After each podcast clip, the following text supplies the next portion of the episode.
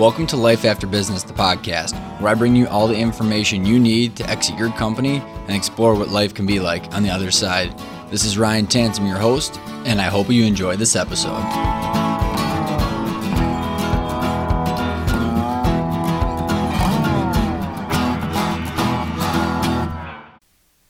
Welcome back to the Life After Business podcast. Ryan Tansom here. Today's guest name is Mark Miller. Mark is an amazing person. He owns an IT services business that has about 40 employees, and two and a half years ago had a really, really tragic accident where his son ended up passing away.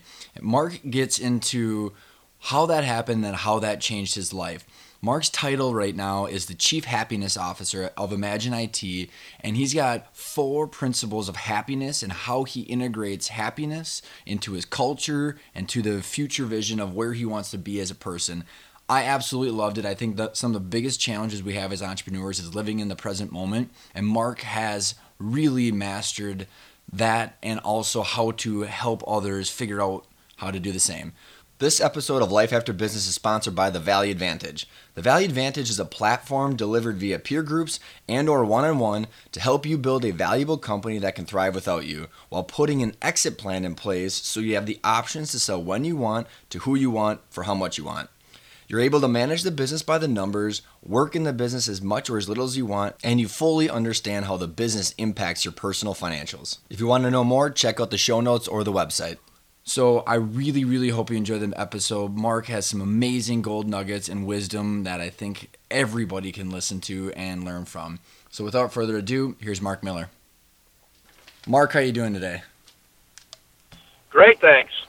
I'm really excited to have you on the show. Um, you and I have got some family history and cross crossovers that we've got, but I uh, I I saw you speak a couple weeks ago at a local breakfast and you know, rehearing your story and what you're doing today, just I couldn't wait to get um, you on the show because I think you've figured out a lot of things in a, in a very unique journey that our listeners should definitely hear. So, your title today is called the Chief Happiness Officer. And before we dive into exactly why right now, can you, for our listeners, go back and tell a bit of your story and how you got to the point to where you are today? Uh, sure. So, you know, my real job, I uh, I own an IT consulting company, um, and I guess sort of the story that we're that we'll talk a little bit about today is uh, two and a half years ago, um, I had a, a son, a 19 year old son, who um, had battled through some substance abuse issues and was actually doing awesome. He was 14 months sober, had moved back to the Twin Cities, and uh, jumped on a skateboard one sunny fall day had what was described as a one in a million fall and uh, wiped out on his skateboard, landed on his head, and died. And uh, you know, as a grieving father, you know, you're just asking a lot of questions, and and there's just a lot of confusion. And uh, I felt compelled to start a nonprofit, and so um, we started a nonprofit in Gunner's name. It's called the Gunner Project, and um, we we landed on the the topic and the mission of the Gunner Project is really to inspire young adults and others to you know wake up every morning and actively pursue happiness. And so the the main focus of what we're trying to do day in and day out is really to kind of drive happiness um, with with everybody. Well, and it you know, I, I absolutely when I, I mean I tear up when you were telling the story because it's it's such a ridiculous battle that your son went through, and then you know after all the hard work, having a tragic accident like that, and you know, I think that if I know the average human being, me being right into the right into the category of all this, you had a really amazing excuse to hit bottom and to to really just blame a lot of people and blame the world for it, and not only did you not do that, but you continue to maintain your company and you turn this this accident into a way to help change others and change the world. And it, can you can you kind of walk us through like how did you get to that? How did you get to this journey, and how did you de- how did you determine that happiness was the key factor that you were looking for? Yeah, it's a good question. When Gunner when Gunner died, um, you know, again, I decided to start this nonprofit. I just had I just had this feeling that I needed to do something.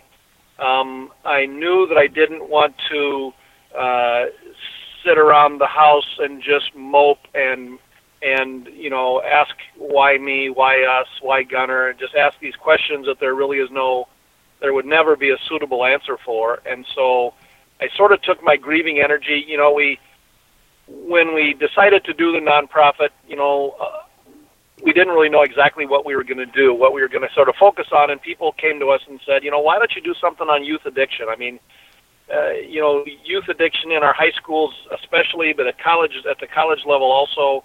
Um, you know, you just read reports. I think it's completely spiraling out of control. Um, even here in nice Minnesota, the access to, you know, really inexpensive, high quality heroin and dope and stuff is it's crazy accessible in the schools, and I, I think that's a, a major problem. And people said, well, why don't you focus the energies of the Gunner Project on awareness and, and youth addiction and some of that stuff? And I thought about it for a little bit and decided to not go there for a couple of reasons. One, um, you know, it was a it was a part of Gunner's life. It was a really important part of his life when he was going through it, um, and it was really cool that he came out of the other side of it. You know, being sober and, and sort of having it in check um, but it really didn't define him as a person. And I didn't want if this Gunner project has some legs and people look back on this thing, you know, 10, 20 years from now. I didn't want them to look back on Gunner and say, "Oh yeah, he was that addict kid," because it mm-hmm. was, although it was an important part of his life, it it didn't define him as a person at all. And so, and the other reason is, you know, there are a lot of multi-million, multi-billion-dollar um, entities out there that are putting a lot of time and effort and money into this thing, and so I wasn't sure how much I would be able to move the needle with that. And so we decided to not go that way. You know, another group of people said, you know, why don't you do something on helmet safety? Because had Gunner been wearing a helmet, he'd be still hanging around with us today. Um, that's that's absolutely true. Um, he would have scraped up his elbow a little bit, but he would be in college right now doing his deal. But similarly, I think there are a lot of programs out there right now that are in the schools and are in, you know, talking to kids about helmet safety. And so I just wasn't sure what impact I would be able to have. And so, as people, you know, we just got these just thousands of letters, uh, you know, of condolence, and and people were sending us emails and texts and voicemails, and and there became a consistent thread through all of these messages that said, you know, Gunner had this really unique ability to make me happy, and and and so that's where the Gunner project and sort of the thrust of the project, you know, ended up being uh, focused on this idea of happiness. So well, and you, you know, I, so as entrepreneurs and uh, our listeners and everybody, I mean, you experience a very traumatic event like this, and there's other people where they haven't experienced something like this, but you took that and you did you did a ton of research on it, didn't you? I mean, you were explaining how you went diving into what is happening because it's a very intangible thing. I mean, I it, and I, I, can't remember if it was in your speech or if it was somewhere else where it, the difference between being happy and the pursuit of happiness and so, can you share with us, like, how did you manage to like dive into the research, and what were some of your findings of this intangible thing we call happiness? Yeah, you know, it's it's a crazy. You know, happiness is you know you know it's a it's a buzzword now, right? I mean, there were more books I think written in in twenty in 2015 than had ever been written you know from the beginning of time you know it's just it's a it's a buzzword now and there's a lot out there but as you sort of dive into the research, and you're exactly right. You know, I just I just sort of just dove in. I I had this grieving energy, and and and again, I just decided that instead of sitting around the house and feeling sorry for myself and my family, I just used the energy to kind of motivate me to to go out there and find stuff. And so I just got my hands on every book I could find, and I I, I read them. You know, I just I read hundreds of books. I there's a ton of great information on you know TED Talks and YouTube and and I just devoured, you know, thousands of hours of just watching other people talk about it, and then I actually went to the point of downloading some, you know, some of these major research studies that you can get online, and you know, and and pounding through a 200-page scientific document is is it's just not my deal, right? It's not, I don't speak that language, and it's really painful, and but I just kind of just I just kind of dove in and did it, and I I kept coming up with sort of the same things, and and the the disappointing thing to a certain degree is, you know, there's there's nothing about happiness that we don't already know, right? All these studies, it didn't make any difference if they were studying identical twins who had been separated at birth, if they were studying, you know, how people age and how happiness affects them, or different income levels, or races, or whatever. They kept coming up with the same stuff, and and and and it's a bit of a paradox because everybody says every day, you know, I'm searching for happiness and I'm not happy enough, and yet the things that make us happy really fall into four super obvious buckets. You know, they say healthy people are more happy than unhealthy people, and you you take that statement and you say, well, duh. I mean, that's that's obvious, right? But we have a tough time doing that every day. You know, they say that the research shows that people who are intellectually engaged, who have a job that they find challenging and rewarding, and they're creating new things, or you know, that people who are who are in that kind of an environment and are engaged in that manner are much more happy than people who are bored. Again, very mm-hmm. obvious, you know. Um, people who have a close family unit, who have, you know, one or two really close friends that they can really open up with and confide in, you know, those people are much more happy than people that have 300 Facebook friends, you know, or or who consider themselves to be lonely. Mm-hmm. Um, again, really, really obvious. And people who do good, who have a relationship with a higher power, however they define that, those people are much more happy than people who are, you know, sort of always lying, cheating, stealing. You know, people who who go down that road just aren't very happy. And so, you know, you look at those four sources of happiness, and it's it's really obvious. And yet, we have more depression in our country now than we've ever had before. We have more prescription medications for people who are struggling with issues than ever before.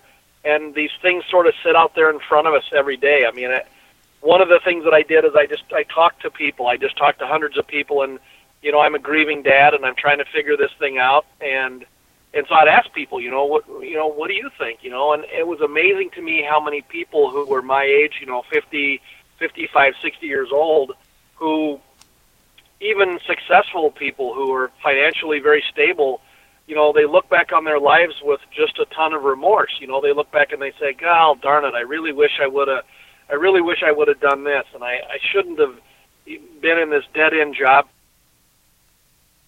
with my family, and I, I, I shouldn't have bought expensive, crazy things. I should have traveled the world when I had the chance." You know, and uh, that to me is just super sad it's interesting because as I've gone out and done a lot of these Gunner Project events, you know, I've talked to like seventh graders and eighth graders and ninth graders, and I and one of the exercises that we do is I say, let you know, imagine that you're sitting down on the front steps of a of a porch with an elder person who you really respect and you really admire, and this person's been there, done that, and you know what what kind of advice is this older person going to tell you? And these seventh and eighth and ninth graders, right, are coming up with this advice that's it's just brilliant, right? They're mm they're saying all of the right things, you know. Don't buy expensive stuff. Spend your money on experiences, you know. Spend time with your family, you know. Find a job that you love and that you're passionate about, you know. Live live kind of minimally, right? And and spend your spend your money on other stuff. Um, and these are seventh graders, right? So hmm. my point with these kids is you guys know all this stuff, so don't just act on it. You know, you yeah. you got to do it. Don't be that guy who looks back on their life when they're 40 and says, "Ah, shucks, I really shouldn't have have done that." Right? Because you know all this stuff, right? Mm-hmm. Um, so, so, it's a that, it, that's an awesome yeah. exercise. I bet you you just hear this the most amazing things coming from these kids. It's it's amazing. I mean, they're they're brilliant, right? They they crazy. So, question for you then. Um, so we because I think we can all relate to being those kids, but then life happens. I think is probably the biggest excuse anybody could say, right? Or life happened, or I started my job, started my company, and as we think about you, me, entrepreneurs, people that own their companies, I think there's this sacrifice now for later, or whatever that might be. So you've learned that these four things are very obvious. I'm curious, how have you implemented those while keeping your company, keeping the work-life balance? and trying to actually use the advice and the, the, the kind of the epiphanies that you've seen. Yeah, you know, it, it, it's interesting because the the idea it, it's I, I don't know if it's an American thing so much, but I'm just going to call it an it's it's kind of an American thing, right? Was that we everybody wants this everybody wants this thing to be a big thing. Nobody's interested in little things. I mean, if I let's take weight loss for one because that's another big topic with everybody, right? If I said that to you that I had a perfect plan for you to lose weight, and I, I knew of a of a way that you could lose 25 pounds guaranteed, and you could keep it off forever, you know, you'd be moderately interested. if I if I told you, you know, yeah. if can you lose can you lose one pound in a month? You know, I think everybody on the planet would say, yeah, I could do that, right? I, that's that'd be easy to do. And then my my my weight loss plan then would be do that for 25 months in a row. and right. people, you know, people would look at you you like you're an alien, right? They would say, well, that's dumb. That's that. I want to lose 25 pounds in four weeks, right? I want to I want to eat cauliflower and and drink lemon juice straight straight because that's the way I'm going to lose 25 pounds in four weeks. And and that's the way people sort of frame and look at happiness too. They look at it as being some incredible event and and gall darn it, I, I'm gonna I'm gonna I'm gonna work my butt off right now in my um, to build this company, and I'm gonna I'm gonna address happiness later, right? But the investment that you have to make to be happy every single day is it's like a three minute investment, and I don't care who you are or what kind of a business you're building. If you if you don't if you don't have three or four or five minutes in your day, you're screwed. I mean, you're you're going painfully for the rest of your life. You know, it, it just doesn't take that much to get yourself sort of, you know, and to find happiness. So you ask specifically what I do.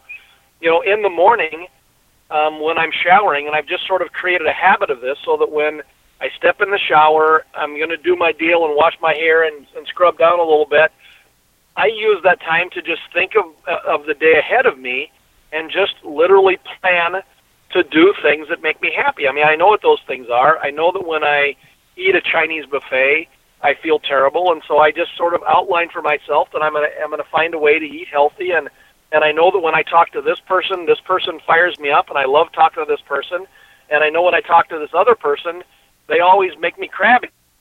Avoid talking to them, right? But it's yeah it's just not it's not brain science for me to say you know when i get home after work i'm going to i'm going to grab a little something to eat and i'm going to go outside and walk around in the woods because every time when i'm done walking around in the woods i come out of that and i'm just like refreshed and i feel i feel clean and i feel connected again you know?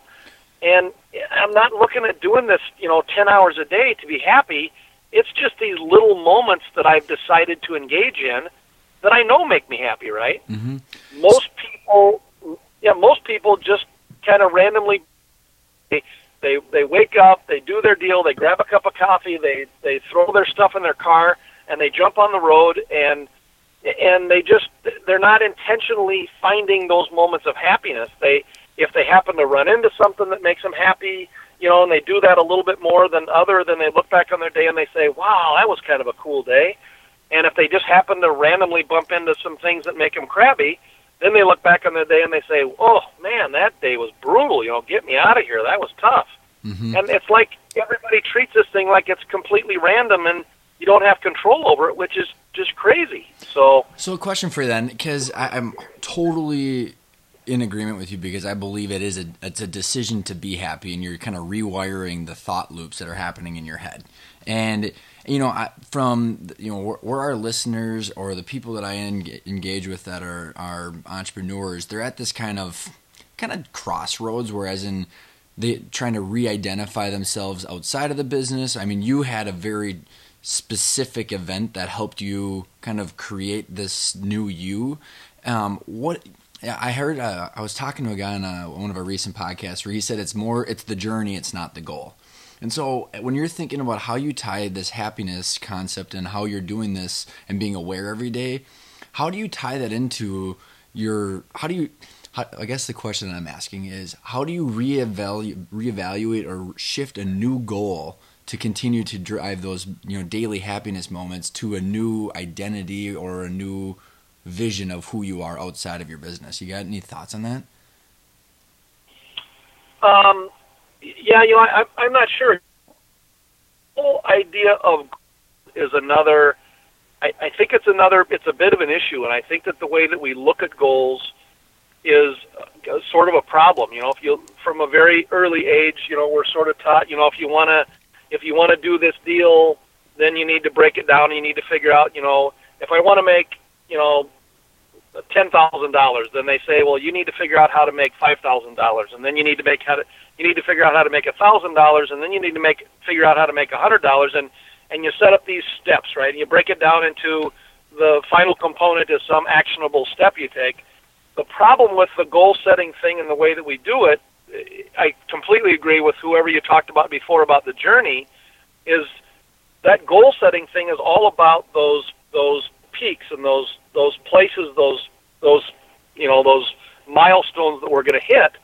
Rarely does it talk about the journey. Rarely does it talk about what's going what are all the little spaces in between the milestones because that's where all the action sort of happens. You know. Yeah. Um, and and you know you you look at the the journey and and I I I have a little bit of a as I've talked to people I, I there's a little bit of a disconnect between this idea of I'm an entrepreneur building this thing and sort of a separate you know then there's happiness over here on the side and one has to sort of live you know outside of the other. I mean you know if you if you just take the the little things I'll give an example of of like a coffee shop Mm-hmm. so I'm on, on my way to work in the morning, and I, I step into a coffee shop, and what most people do is they step foot inside the coffee shop, they look up to the menu, they see what they want to do, they wait in line while they're on their phone checking some email and checking some text, and then when they get to the front of the line, they say, "I want a half caff americano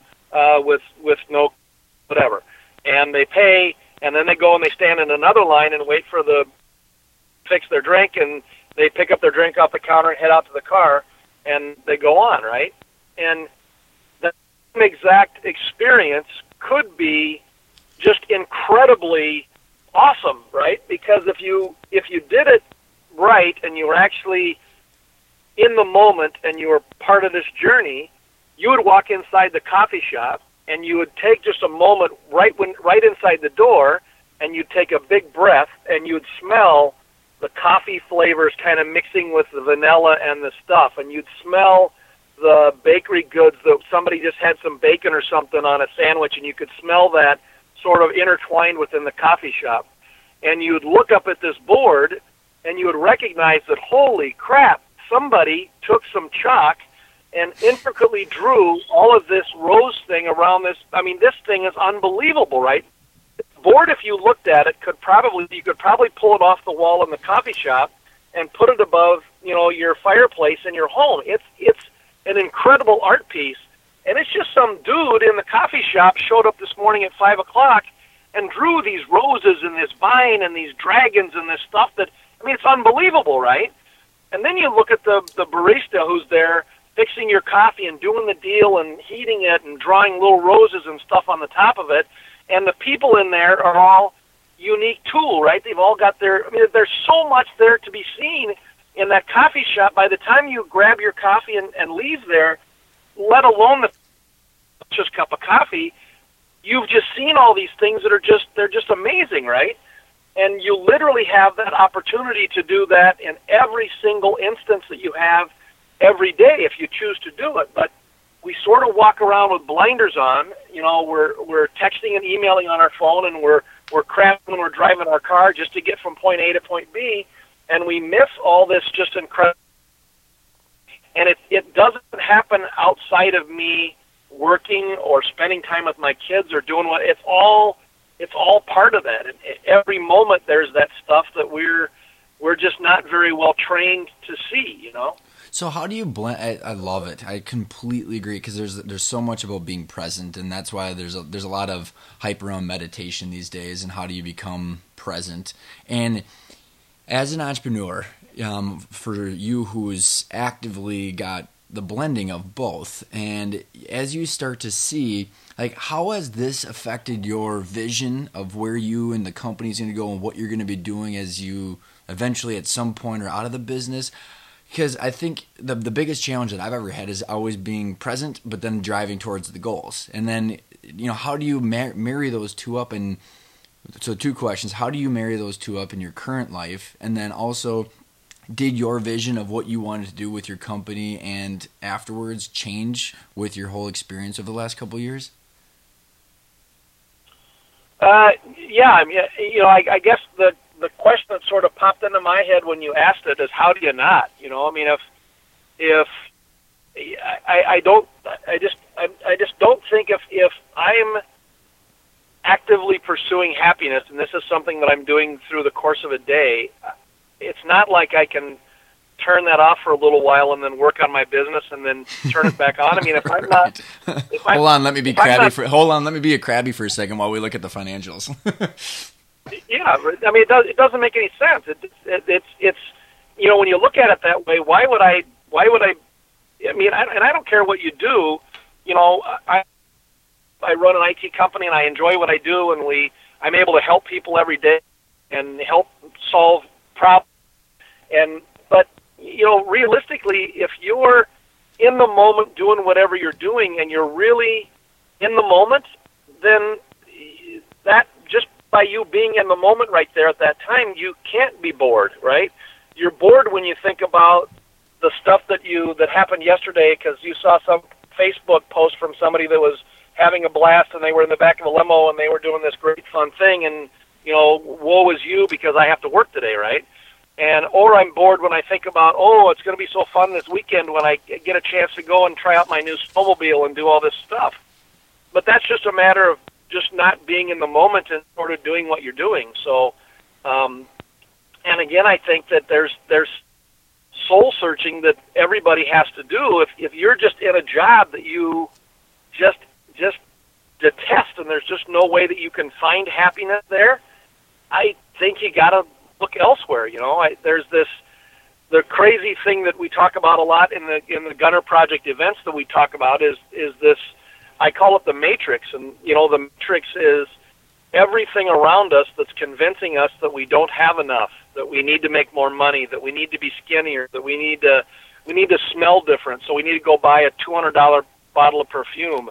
You know, there's all this noise that just says we need more and we need more and we need more, and and that drives us into positions when we're working and trying to make a living where maybe we're trying to make more money than we really have to to try to keep up with this voice of the matrix, you know, and and it's all sort of tied into the same thing. Um, but but again, I just I don't I don't think you can if you're if you're truly trying to pursue happiness in what you're doing, I think that you're part of what you're doing is you're trying to share that with the others around you too. So when I'm at work, you know, one of the things that we've did we've done at Imagine IT is we've created a culture of happiness, which means that we talk about it a lot.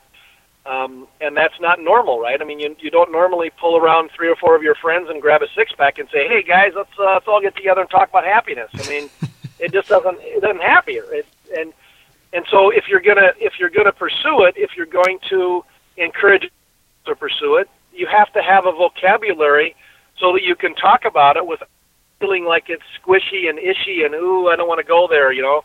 Um, so how have you we've done sort that? of done that within. Yeah, tell me how. Tell us how you've done that with. I mean, because you've got a couple partners. So you know, as you've been on this journey and you've learned so much, how have you relayed that to your partners, and then how have you made some of this stuff actionable within your uh, within your culture?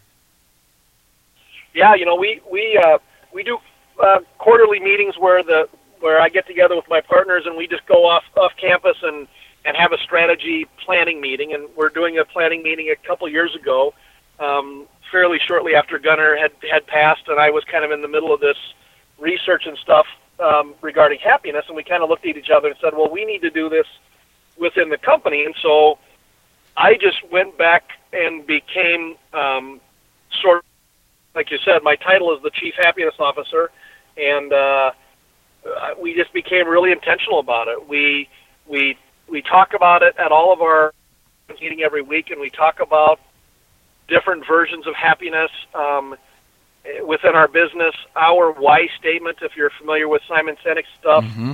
um, you know, our why statement is uh, to expand our circle of happiness into the world. Um, and and everybody sort of bought into that. I have quarterly, at least quarterly meetings with all of my employees. So we're we're 45 employees, and so I have a quarterly meeting with all, with everybody, and we just have a sit down and we just have a face to face, and we talk about, you know, where's happiness at? Are you seeing it? Are our partners?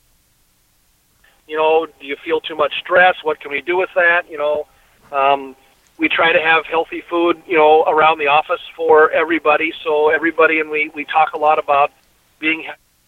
What can we do to help you be healthy? And and so we just we, we just talk. It's part of what we do every single day. But if any one of my teams sees somebody else who's not happy because we've talked about it and because we're open about it and because we sort of have a vocabulary around it, we can walk up to the guy and say, "Dude, it doesn't seem like you're, you know, where are you at with this? You know, are you stressing out? Mm-hmm. Are you really pursuing happiness? You know?" And but we can talk about it. It's not something where, you know, I go to the kitchen and say to somebody else, "Wow, looks like Brian's having a tough day today," right? I just go up to Brian and we just it's open and it's out there and and we're really intentional about it. So. Well, you know what's really cool about what you're doing, Marc, is uh, so there's um, some people that uh, have been on the show, and there's this book that I read as I was going through my soul searching after we sold that. It's called the, the Halftime Institute. Uh, I don't know if you're familiar with them or not, but uh, it's about moving from success, success to significance. And there's this uh, perception that in order to do that, you have to sell your company because that's when you can go really make a difference. And um, through, I think you're like a staple child for how you've used your business and the people and the clients and everything that you've had that you have to make a difference in other people's lives versus just trying to go off and just do this without it. I mean, did that ever cross your mind that you might have to part ways with your business in order to get what you do, what you want to do and to accomplish? Uh, you know, not really, but sort of. I mean, you know, the the challenge that I have is that I see, you know, as I go out and talk to especially talk to kids, I see what an impact I I have, and the potential impact that I have with this generation that, excuse me, that could grow up. I mean, if I'm able to get to a 15 year old or a 20 year old, and convince them that this pursuit of happiness is something that they should wake up in the morning and try to do every day and they can go the next 30 or 40 years of their lives pursuing this every day, and I see that impact. Um, you know, I see so many, but you know, I only have so many hours in the day. So, um, you know, could I make more of an impact if I spent all of my time doing gunner project stuff? I, I think so, but I think there's a little bit of a of a you know kind of an academia versus rubber meets the road kind of application also, and I I think that what we've been able to do, you know, at Imagine IT is we've been able to do the rubber meets the road thing, right? I mean, our environment every day, as you know, because you were you were part of this before you you sold your business, but you know, all we deal with all day long is is problems. I mean, people call us; they don't call they don't, say, "Hey, Marc, just want to just want to let you know my computer's working great today." You know, right. they they call when they you know they call when they can't print or they can't get email or things are broken or their server's down so every every call, every interaction that we have with our with our partners every every single day is it's an issue and it's stressful. And so um, I think our application of happiness as sort of a layer on top of that is a true sort of rub meets the road. Is this just a bunch of BS academia, or is this actually something you can take into a business and be intentional about it and uh, in you know kind of rock and roll. So um, well, it's been interesting because. Go ahead. Oh, go ahead. No, sorry. Go ahead. I was just going to say, you know, it's, it's it's interesting because our our client partners are noticing this to a certain degree. Also, you know, we've had uh, client partners, you know, call in to say, you know, how are you doing this? And and we've actually gone out. I'm I'm actually going out right now and and doing some coaching with some other businesses to say, you know, how do we how do we implement the happiness program within our environment because they're struggling with some of that toxicity. Well, and that's that, and that I think your example is spot on, and that's kind of what I was um, referring to when I when I said how you're actually implementing this. You can use your business as a way to. I mean, if you got forty two employees, or whatever you said you have. So you're changing them, their families, because they're they're going to work and they're not coming home pissed off. But then also those people interact with how many different people every single day that instead of calling because they can't print or can't do something, they get off the phone more happy. I mean, it's a ripple effect, is what you're doing. You're actually moving the needle in people's lives all day long. Yeah, I, I think so. I, I I truly do. You know, and as we, you know, one of the one of the kind of the concepts that we talk about with the Gunner Project stuff is sort of this advancement to, you know, sort of just moving your happiness level up to a point where you're actually pretty happy at the end of most of your days. I mean, I don't think it's possible for anybody to be fully happy every day. I think that's just a mythical idea. But uh, you know, at the end of the day, if you look back in your day and you say, "Yeah, pretty cool day," I, I think you've been you've been successful, right? I mean, mm-hmm. I like to talk to people about you know adding more to the world, adding more to my day than I took away from it, right? Yep. I mean, there's some times where you're just going to be crabby and you're going to be a little bit irritable. But if I've if I've given more back to the people around me and to the community and to the environment and stuff, if I've given more during the day than I've taken from it, I think you you sort of know that, right, in your heart of heart, and you look back on your day and you say, "Yeah, that was a pretty cool day." And you know, you do that for six days out of seven, or you do it for a whole week, and you're kind of having those days. You know, you look back on that week and you say, "Wow, I'm kind of on a roll here. This is this is awesome, right?" And all of a sudden, you have this. You've done it for a month, and it's just like you're on you're on cloud nine. I mean, it's almost artificial because it's just so it's so cool. It's just but it's tough if you do one day's awesome and the next day you fall off the cliff and you have a terrible day, and the next day's you know pretty good, and the next day you fall off the cliff again you know that kind of a teeter totter is is you know it's pretty brutal. Kind of hard. Well, I, and I agree with you. And you know, so how I you know cope with a lot of that is is marrying the present with the future and me it, being conscious and aware of the journey every day. So I, I'm I'm curious, you know, where where does uh, you know where does the business in your life where do you know how have you envisioned your future and how do you progress on your journey? I'm just kind of curious. I mean, do you see yourself? It, has it married up with the, the business, or do you see yourself? I'm just kind of curious. And like, I, the reason I'm asking Marc, I guess, is because it's trying to redo the vision of where you want to go over the next 10 to 20 years. You know, as as these business owners, is it to keep the business and to to reevaluate how they can change their lives and their people or is it trying to figure out what's the next goal? Where's the point b? And the point b can't be a revenue dollar amount anymore. It's got to be something different. And how do how do you how have you envisioned that or done that for yourself?